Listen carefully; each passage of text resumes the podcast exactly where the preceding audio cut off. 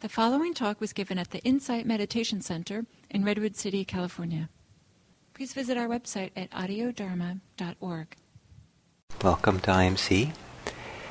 And uh, I'm going to continue this journey on the mindfulness journey, uh, going through the uh, ancient text called the Discourse, usually called the Discourse on the Four Foundations of Mindfulness, which is the kind of taken to be the source text for uh, the Buddhist practice of mindfulness. And some of the secular forms of mindfulness nowadays also will trace themselves back to this text. So it has at least a symbolic uh, value of being kind of the origin for it all. And uh, it's a very important text uh, in Buddhist meditation practice because it lays out a variety of ways that mindfulness practice can unfold or how to do it. And one of the remarkable things about uh, I see more and more as I read this text, um, whether it's there or not, I'm not completely sure, but uh, you see um, it's laid out with this uh, with the idea of movement. That there's a movement going on of practice, unfolding, a development, and of uh, evolution of practice. And I like the metaphor of deep, so it kind of goes deeper and deeper as we go through it. And um, and it begins with uh, this statement that, um, in my mind, also begins by kind of evoking the idea of movement. Um, in this translation, it says, uh, "There is the direct path. There is the direct way. There is a direct vehicle." That uh, so this idea that there is this path to walk and to this very the direct that goes someplace directly, and so this movement along a path. And uh, in a variety of different ways, what you see appearing in the text uh, reinforces the idea reinforces the idea that uh, meditation is not a, a, static, unchanging thing, but um, there's a deepening, a growing, uh, um, a movement of insight, of understanding, of mind states that change as meditation deepens. And, and most people associate that with meditation. That meditation is something that you start with your uh, everyday mind, maybe agitated everyday mind.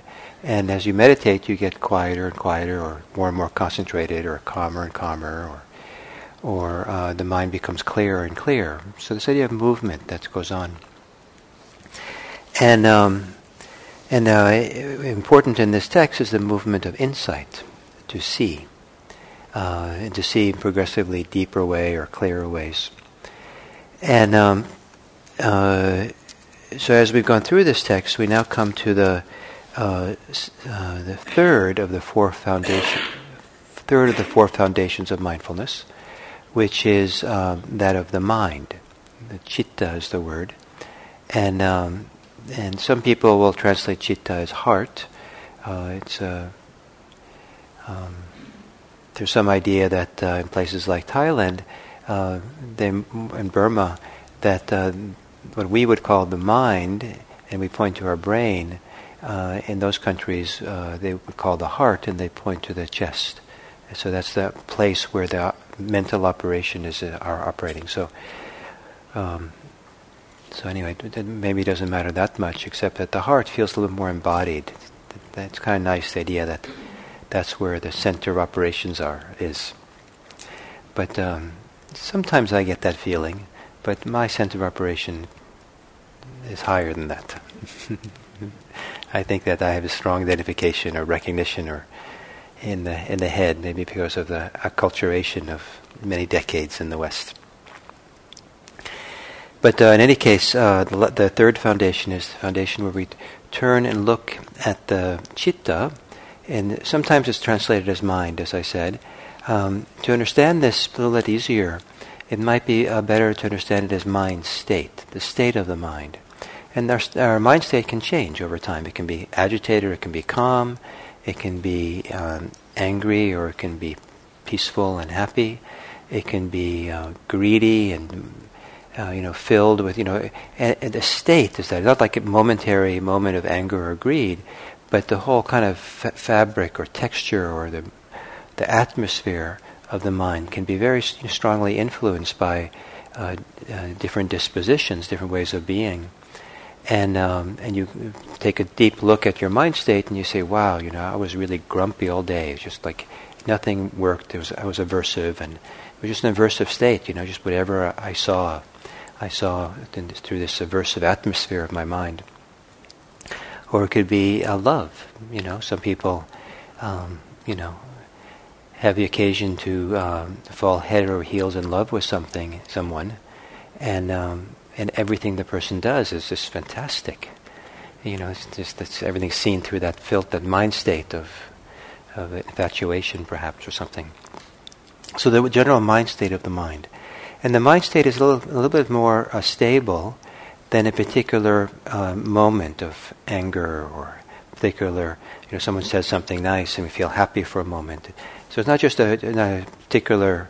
Um, you know, activity of the mind, it's more like the mood that the mind is in than the particular activity.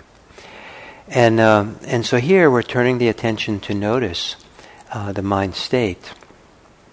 And, uh, and one of the uh, uh salient features of this uh, way of knowing the mind state is it, it, it simply says to, to know or to understand. Um, it doesn't say to uh, understand or recognize the mind state and judge it. It doesn't say to recognize what it is and if it's undesirable, push it away and get rid of it. It just says just to know it, just recognize it's there. And uh, for people who do mindfulness practice, at some point uh, there's kind of an aha moment that can happen where it becomes quite remarkable to appreciate the power of simple recognition. That just to see something for what it is, I think of it as being very respectful um, because when you see something, you're not interfering with it directly, you're not trying to make it go away, you're not judging it as being bad or good. It's just clearly seeing this is what it is. When I was uh, first introduced to this practice um, in, in Thailand, I um, uh, was given a little meditation hut in the edge of the swamp uh, in the edge of the monastery, and um, I, had to go across it on these.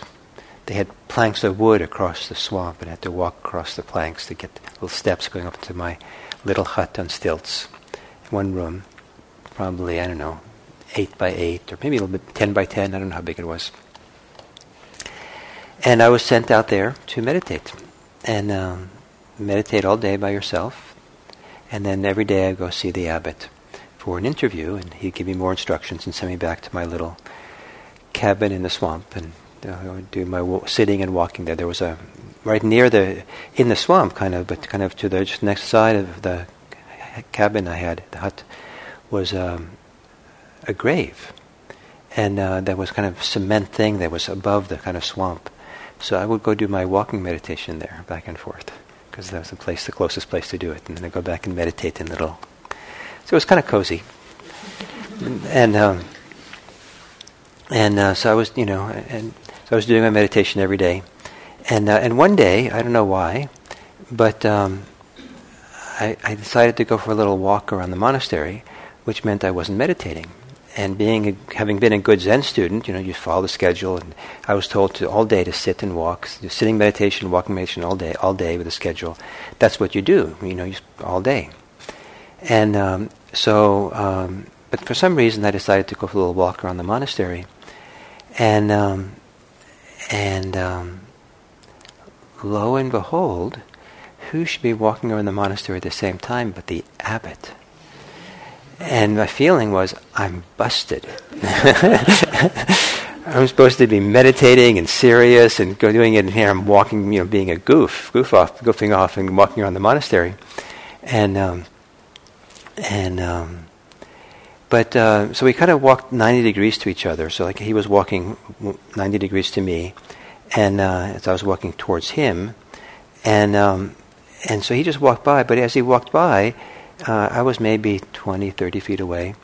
Uh, he turned and looked at me, and it was really clear that he saw me. There was no doubt about it. I really felt seen. At the same time as being seen, I felt like he saw right not through me like he saw what was going on inside, but like I was transparent. He was seeing through me to the other side of me. Somehow, you know, just that was the kind of feeling. But uh, what what struck me was that he was just seeing me. And there was no flicker of what is this foreigner doing here, you know, walking around the monastery. You should be meditating, and he's not no longer doing the schedule, and he's goofing off, or there was no there was no kind of you know I felt seen, but not judged, not criticized, not categorized. I just I felt like I'd never been seen by anybody like that before, and um, and it was kind of liberating. Uh, certainly liberated me from and made me uh, very aware of all the self consciousness I had, you know, being right and wrong, and how I was going to be seen, and it was kind of an important moment to do that. But this idea of just being seen, just being recognized, oh, this is what's there, and that we can do the same thing for our mind. Uh, and I talk to people, a lot of people, about their minds, and it's amazing amount of people who have a difficult time with their minds and uh, they're angry with it, they're critical of it, they feel like somehow it's flawed, there's something wrong with them. And so they don't just see what's in their mind, they see what's, what's wrong in their mind. This is wrong, that's wrong, I'm doing it wrong, and all that. but to be able to kind of see what goes on in the mind and see it with that same kind of clarity of really seeing it that the abbot had, but without any judgment, without being right or wrong or for or against, is a remarkable thing to do. It's a it can be uh, very healing because it allows what's in there to unfold in its own way. And I've learned through all these decades of doing this practice that there's a kind of a self-healing momentum, or sometimes I call it a self-liberating momentum of what's in us.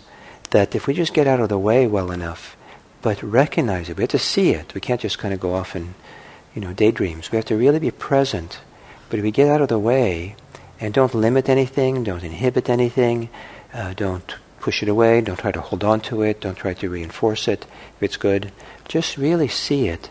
It seems to kind of like it's kind of like uh, giving it breathing room so it can unfold and evolve. Uh, and that's true for you in many mind states. Uh, this morning I went for a hike up in the hills here, and um, I had the occasion to be angry and uh, as I was doing that my walk, and um, so I said, okay, well, that's what's happening today, and so I said, okay, let's go. I guess this is a good place to be angry, and I just went along for the ride and and uh, made room for it, and didn't have any idea that it shouldn't be there, or I was supposed to work on it and get rid of it, or you know, or that I'm a mindfulness teacher, I should not be angry. you know, all these things. I just kind of, okay, this is what's going on, and I just made room for it and recognized it, and I went for my walk, had a great walk, and um, and my mind did it what it does. and by the time I came down from the hill, mountain, uh, I could feel oh, I'm at I'm at the tail end of it now, and uh, and then by the time I got my car to drive on, it was gone. So that was kind of very nicely, you know. I thought as opposed to getting self-conscious and you know and make this make it a problem and you know if I'd made it a problem and poor me and you know why am I getting angry of all people I shouldn't be angry and I shouldn't admit it in front of all these people here um, you know I, then it could you know it just stays and festers and grows and you know just you know becomes a then it becomes a problem but it wasn't a problem I just had occasion to be angry I was angry and recognized it let it be there and it self liberated, it self healed over time. So it's a powerful thing to just be able to see clearly. And it it's, uh, it's, uh, has some of the qualities of what Buddhist practice is aiming towards, which is liberation. Uh, to be liberated is to be able to live our lives and be present uh, without being in the grip of being of our attachments, not being caught up in uh, everything that happens. We are constantly referring it back to ourselves what I like, what I don't like, what I prefer, what I don't prefer, what it means about me. I'm right, I'm wrong, it's right, it's wrong, I, um, I like it, I don't like it. Um, you know, all this complicated stuff, re- re- reactions we have. But to be liberated is to be liberated from all the attachments that have to do with that. And to be able to uh, not be in conflict with anything. It doesn't mean we give in to every impulse. I wasn't going to give in to my anger today. If, uh, you know, I wasn't, I wasn't giving in to it, but I wasn't making it a problem either. And so to be liberated is to be free of all these, uh, you know, attach, attachment so we can just be present for our precious life in a very full and clear way. And so the practice of mindfulness in this way that it talks about here is very similar to that. And it's kind of like, almost like we're, we're beginning to practice liberation as we move the mind towards the possibility of being liberated. Uh, and practicing liberation by just recognizing, just seeing, oh, this is what's going on. And this becomes particularly significant for the uh, beginning parts of this, where it says, um, uh, when the mind is affected by lust, one knows the mind is affected by lust. So, occasionally there are human beings who have lust. Sometimes they use the word greed instead of lust, and, you know, and some people feel bad about it and feel it's wrong, and some people think it's the best thing going, and they jump on board, and you know all kinds of things. But you know, um, but it can be a complicated relationship with the world of lust that people have. And here the instructions are: when that happens, just know it, just see it clearly for what it is. And again, I, I'm repeating myself, but it's such an important point. It's just see it without being for or against it, without trying to fix it, without suppressing it, resisting it, without condemning it, without affirming it, celebrating it, justifying it, defending it. What's wrong with lust? You know, these Buddhists, you know, they they're always a party pooper and a little bit of little bit of little bit of lust. You know, just this spice in life, and you know, these Buddhists don't know what they're talking about. You know, so we get carried away in all these things, and, and the, the, the art here is we're not condemning and we're not celebrating, we're not defending, we're not offending, we're just seeing it clearly. It's a phenomenal thing to do to have that ability. Just, just this, just this. Oh, this is what it is. And um, and then it says the same thing for a mind affected by hate. So if there's hate arises, ill will arises, that's one that it's much e- easier for some people to be critical of and feel like somehow it's wrong to have that and have a complicated relationship with it. And here, what we're, ask, we're being asked to do, the exercise is to have an uncomplicated relationship with it, meaning just see it. That's the extent of the relationship. Just rec- oh, there's hate here. Boom. And I think for some people that can be very hard to do that. It's, it's, it's a heavy thing to recognize hate in oneself. And then, um, and then the, la- the, the, third one is when there's a mind of delusion, recognize it is uh, that it's delusion. Just see it. Oh, that's delusion. Some people think it's particularly hard to see delusion. That's the nature of delusion, that you're deluded, so you don't see that you're deluded. Um, but you can sometimes see it. You can clearly see. So if you, the advantage of mindfulness meditation or mindfulness, strong mindfulness, is you can watch the birth of a thought, a birth of an interpretation of something. And sometimes when you can see the, the arise, first arising of it, um, before it's integrated into the structure of our mind state, the structure of how we think, um, you can say, oh, look at that. That's not necessarily true. And, uh, and you can see it, oh, that's, you know, you know, that's, I think that's delusion. And, and um, so, and then it goes on to say that um, when a mind does not have greed, when this mind state is non-greed, or non-lust here, this translation, then know it as a mind that has no lust, a mind state of the absence of lust.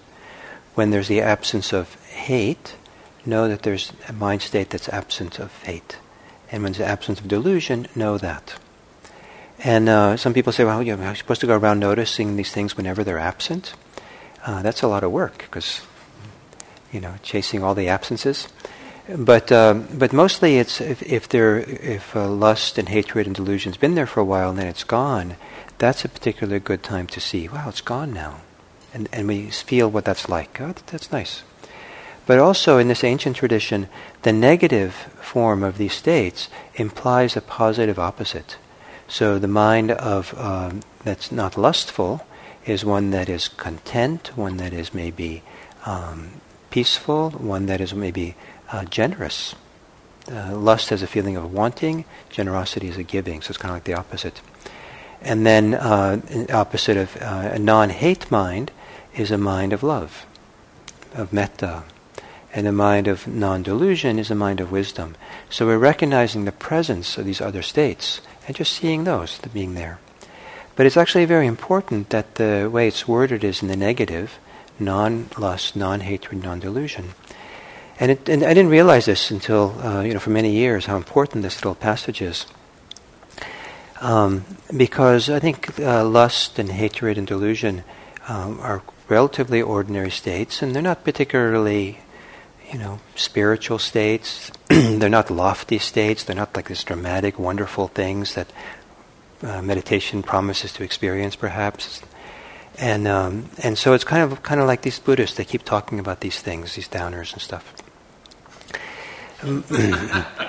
but it turns out that um, this is actually a very, very important um, uh, insight uh, that's emphasized in, in Buddhism. And that is, uh, and the reason why it's very important is the definition of full liberation. The definition, definition of a state of mind that has tasted nirvana, nibbana, we, in, in, our, in the Pali language, nibbana, liberation, is defined as a mind that's fully eliminated. And they use kind of a powerful language sometimes, uh, destroyed lust, hatred, and delusion. So the, the absence of lust, hate, this lust, hate, hate, and delusion is right in the middle, right, right at the heart of the very goal of what this practice is about. And so it makes it very human and understandable, but just doesn't sound very lofty. You know, you kind of would like to have cosmic consciousness or, you know, you know, oneness with emptiness or, you know, there's all these wonderful things you can state, right?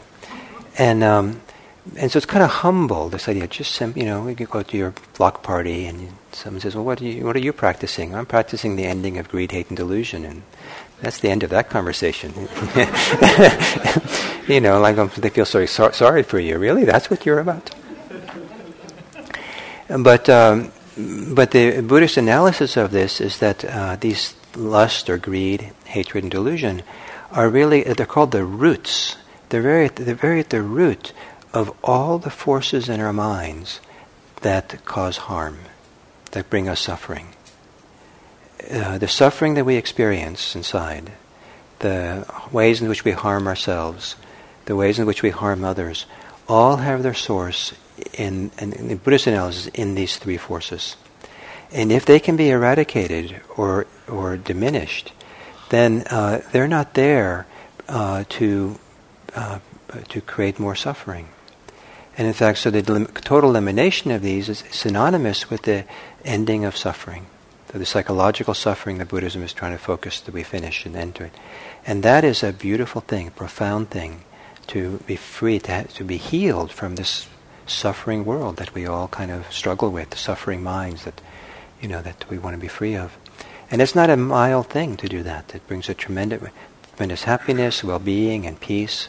It, and when you're free of suffering and have this profound peace that comes with it, it doesn't really matter anymore whether it's cosmic consciousness or oneness with emptiness or you know that's kind of that's like you know you'll take what comes you know if it's cosmic consciousness comes that's fine you know but you know so, you know it's a rainy day sunny day it's all good and um, and the other thing is that uh, because that this um, greed hate and delusion sits at the at the source for all the ways in which we cause harm, these are actually very important ethical teachings in Buddhism.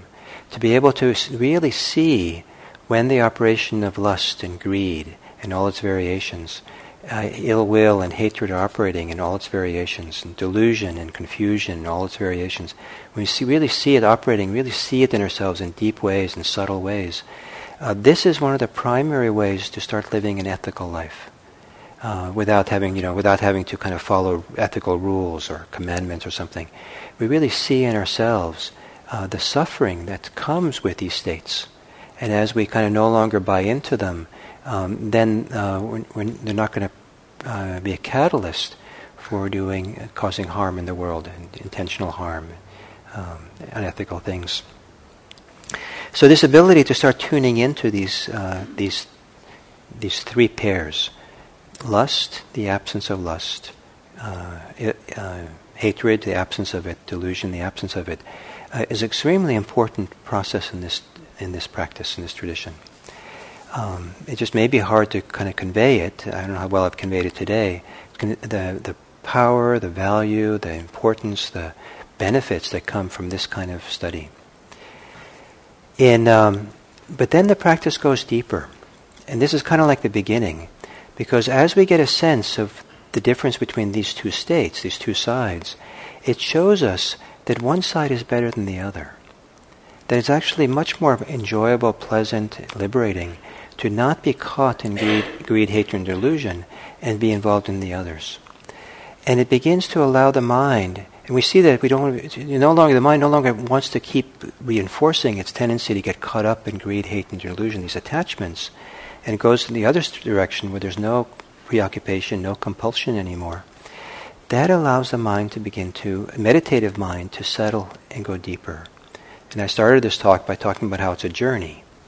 And so the journey of beginning to settle the mind and be able to go into deeper states of meditation it begins, uh, something has to settle away.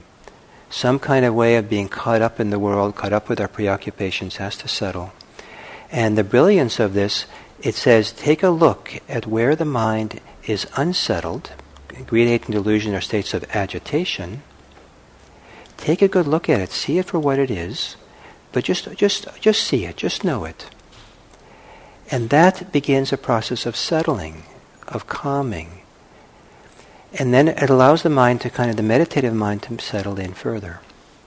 As it settles in further, uh, then uh, to be able to go further, it has to kind of make its way through uh, the mind's tendency to get um, to what's called sinking mind or getting agitated mind. And we get calm, and then we get overcome, and we sink and get kind of kind of stuck, or we get uh, the mind gets a little bit more agitated and start thinking too much, and we're not really settled anymore. Uh, it's also here they describe a process by which the mind becomes um, contracted and distracted. So sometimes the mind sinks into itself and gets tight and narrow, and sometimes it gets distracted as you know we spin off in thoughts. And there might not be much greed, hate, and delusion, but we're still kind of wandering off. The mind kind of follows the different, chases its thoughts and stuff like that. And so uh, we start seeing that. We start seeing how the mind is distracted. Oh, that's a distracted mind. For meditators, new meditators, that's often a time of frustration, often a time of like, you know, I'm not doing it right, I'm doing it wrong, this is too hard. And we get really bothered by this. But here the instructions are this very simple, but I think I would say radical thing. When you're having tr- trouble with your meditation, just know it as trouble the word isn't trouble here. It's it's uh, when you find yourself uh, getting contracted, just see it as contracted. When you feel, feel see you're distracted, the best of your ability, just see it that way, and that is very settling. That begins changing the inner atmosphere, the inner ecology of the mind to do that, and that allows the mind. But it's no longer troubled by what goes on in the mind, but just keeps seeing it. It allows this journey to continue, and the mind begins to settle further. So there, there are eight paired uh, instructions here. And so now we've done the first four pairs. So uh, lust and non lust, hatred, non hatred, delusion and non delusion, contracted and scattered. And these are kind of the mind states that kind of belong to the ordinary world. As the mind goes further in, then we start uh, entering into some of the meditation states that this practice is kind of meant to move into. into. And um, the first one is um, um, one understands an expanded mind to be an exp- expanded mind. Uh, and one understands an unexpanded mind to be an unexpanded mind. The word expanded here is uh, the word is actually great, in Zen, they talk about big mind. So you say, you know, understands that big mind is big mind, and a mind that's not big is not big. And what this refers to is as people get settled and concentrated in meditation, and as their preoccupations in in um, all their different worldly struggles begins to diminish, um, the mind begins to feel larger. Awareness becomes more spacious. And um, there seems to be a lot of space in the mind for everything. Uh, a, a, preoccupied mind, caught up in all its concerns and everything, uh, feels contracted, feels narrow, feels um, uh, claustrophobic at times. You know, just a little space in there. And so settle and relax, and the mind awareness starts being broad and expansive. And one of the wonderful things when awareness starts is no longer preoccupied and caught by things, it feels like the awareness gets so spacious that it can hold everything. No matter what the thought is, the sound is, the sensation of the body is, the pain is, the pleasure is, wherever the feeling, the emotion is, it can just, there's lots of room for it. And, uh, and, uh, and we have, we, we're like so big in a sense that we don't have, we don't have to get troubled by anything. And so this exp- feeling, this expansiveness of the mind, is one of the things that happens as the mind gets more settled. And here it's a, and it's a natural process as this this recognition practice deepens and deepens. Just recognize, just see, just see. This is what's happening. This is what's happening. And then um, and then it goes further. The journey. Um, uh, one understands, and this is a kind of unusual language. Um, a surpassed mind, a surpassable mind as a surpassable mind, and an unsurpassable mind as an unsurpassable mind. So, what this means is that as meditation deepens, the mind state becomes more settled and more concentrated.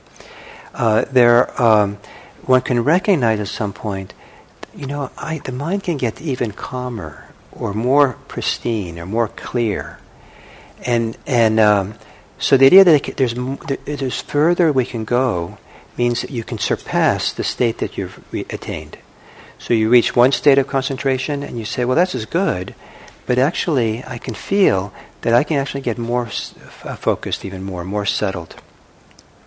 And uh, and you, sometimes you can almost feel like there's a path forward, or there's a vision of yeah, uh, there's still a little bit more agitation here that can settle and and and, and, at some point, the mind gets so st- uh, steady, so settled, and so concentrated that um, it, you realize it's not going to be surpassed anymore.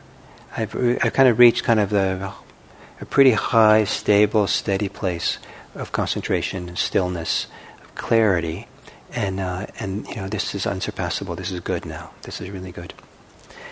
Then it goes on to say, uh, one understands a a, um, a collected mind or a steadied mind as a steadied mind, and an unsteadied mind as an unsteadied mind.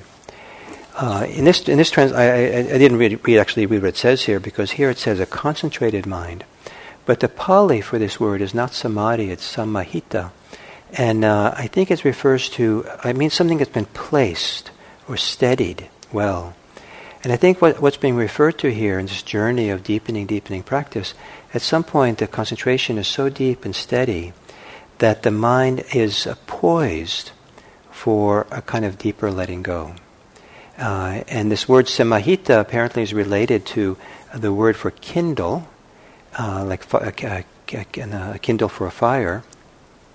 And, uh, it's a mind that is so steadied or so uh, readied for a spark to happen, the spark of liberation. And so you can sometimes you can really feel, get deep enough in meditation, you feel that oh, you know, it's just like you you feel the readiness of something's going to happen here, something's going to release or let go, or and the idea is not to get excited, not to be for or against it, but just understand that oh, the mind is this is how the mind is. This is how the mind is. And then uh, the end of this journey, uh, this the, the, eighth of these pairs, um, one understands a liberated mind as a liberated mind and an unliberated mind as an unliberated mind. So this reinforces the idea that what I just read before was the what is the state just before being liberated, and then uh, and then there's this liberation that happens, this freedom, this letting go, uh, and it's uh, you know, it's, it's very hard for us to see the, you know, the, into the black box of our suffering, of our stress, of our distress, dismay, and depression, and all kinds of things we have. It can be hard to get. It's kind of sometimes like mysterious sometimes why we feel these ways that we do, and um, and uh, but this process of going deeper and deeper and more and more settled lets us to kind of begin seeing or touching some of the deeper operating principles, deeper places of uh, attachments or holding. That's the genesis of these more complicated um, emotions that we might be feeling. And so that so to go get quieter and stiller and just see and just see and just see and see and see. Um, as we just see, do this recognizing, just under, see this is what's going on. This is what's going on. Whenever we're doing it that simple, uh, we're not stirring the pot. We're not, you know, they say that uh, if you leave muddy water alone, it settles and becomes clear. But if you keep stirring it up, it stays muddy. So this idea of just seeing, oh, that's a greedy mind, that's a hateful mind, that's a contracted mind, that's a expanded mind. Uh, the seeing is kind of just letting the the water alone so it can keep settling. But if we're for and against it, judging it, criticizing it, then we're stirring the mud. And so, um, so this process of uh, doing this just recognition practice allows the mud to settle, the mind gets clear and more peaceful, and then at some point we go through these kind of this journey of the mind, deeper and deeper and deeper, until something at the depth of it lets go. And the mind has to be prepared for that letting go. It has to be soft and ready and malleable and all this, and uh, and steadied. And that's the second to last stage to really come to that. And then uh, we, we don't liberate ourselves. It's not something we do. It's something the mind does on its own when the conditions are there. And again, this, that's why it's so important, again, to do this just simple recognition. Just see it. Because we want to get out of the way and, uh, and not, you know, complicated it and let the mind do its own thing, the self-liberating uh, uh capacity of the mind. And um, so a couple of things I want to reinforce that I said. Uh, I think this is a very important exercise. Uh, it starts ha- uh, helping us to see clearly some of the deeper operating principles of the mind about how it operates around greed, hate, and delusion, and the opposite. It's a, it's a training in learning to get out of the way while we clearly recognize what's there. And uh, it's a hugely important part of vipassana practice, is learning that ability just to see and leave what's there alone. I think of that as a kind of form of respect. We respect what's ever there, and we just get, get out of the way, just see it, just see it. It's not easy to do, it's a training to do it, to learn how to do it and get out of the way and just see. But to get the hang of it, it's like uh, beautiful. Just like, wow, it's, you know, they should teach this in schools. And um, the um, and then that it's uh, it's not a static process. But uh, it's kind of, as we give room for the mind to do its thing, as we settle, uh, it settles more and it opens up in particular ways. And I like to think of the mind as on a journey, and we're allowing that journey to unfold. And that journey at some point begins to be clearly feels like a journey to liberation. As the mind gets expansive, as the mind gets more and more concentrated, as the mind gets ripe, uh, kind of ripe in this kind of steadied space, and then lets go of itself.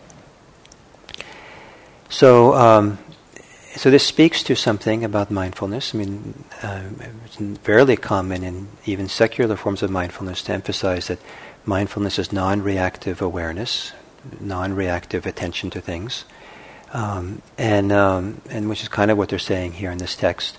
But what this text is kind of pointing to is a deeper potential of doing that, and um, and it has this a, deep potential of liberation and freedom.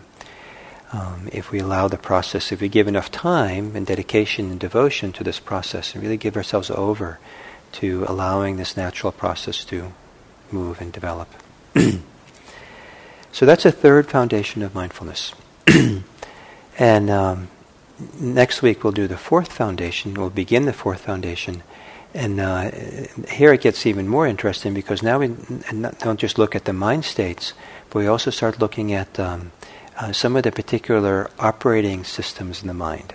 and how these operating systems also kind of can either keep us um, bound in suffering or be liberating. So we have about uh, I don't know five minutes or something. Um, if anyone would like to ask any questions for clarification about what I've said, and if you could wait for the mic, then.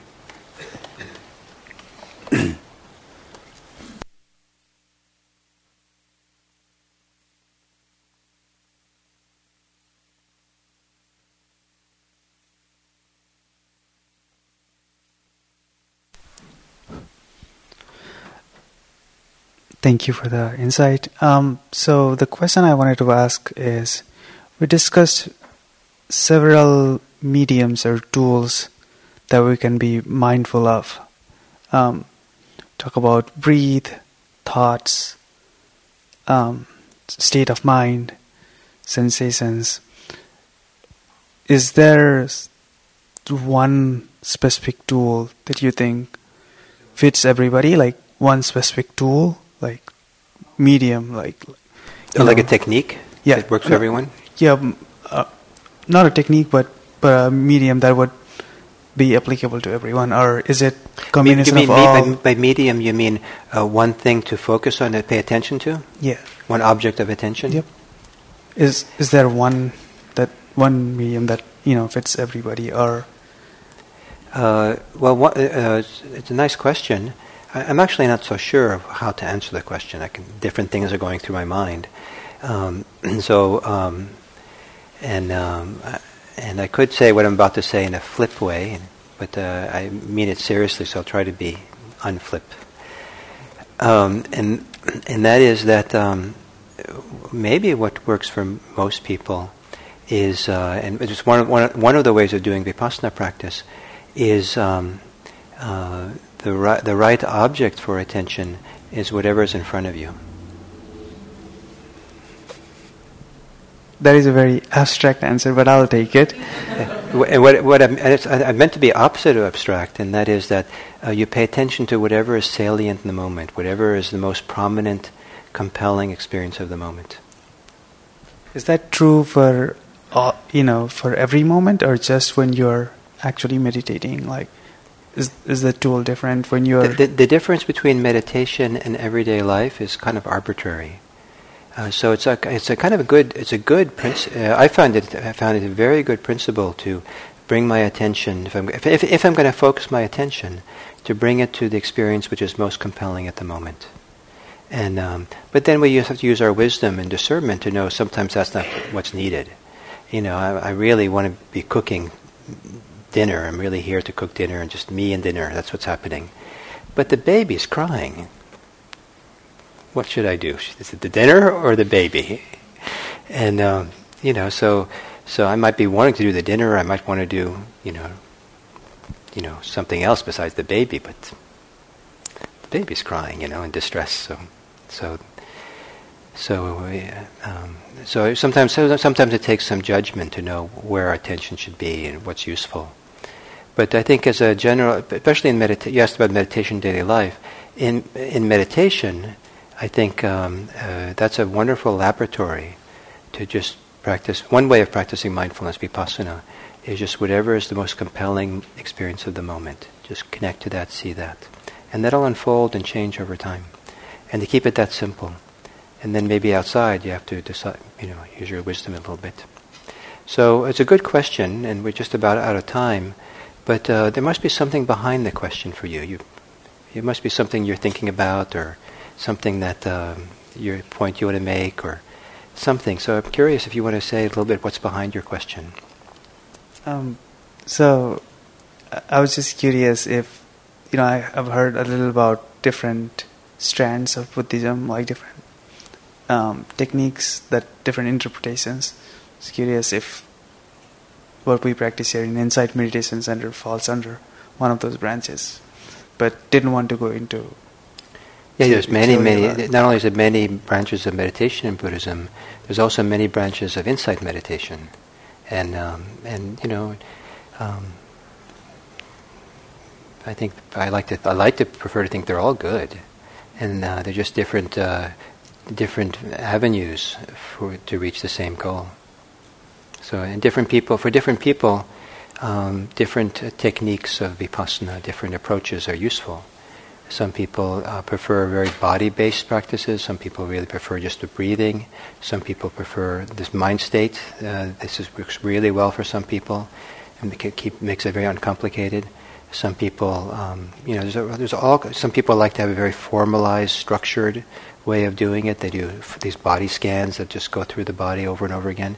Some people like to have it unstructured and and um, different minds prefer different ways, and so there's not. I don't think there's one shoe fits all people, and and so uh, and and also for me, what I've learned over my many years of doing this is that uh, I've learned many ways of doing this, and when I sit down to meditate, um, I do the one that's most appropriate given what's happening. When it's rainy, I put on raining. I put on a raincoat. When it's hot, I put on shorts you know, so, you know, it's the same thing with my meditate. When I meditate and my mind is agitated, I do one thing, my mind is peaceful, it's nothing else. And, and so I just do whatever seems appropriate to respond to the circumstance of the time. Okay, so um, maybe you'll look at your mind states and uh, enjoy them. Thank you.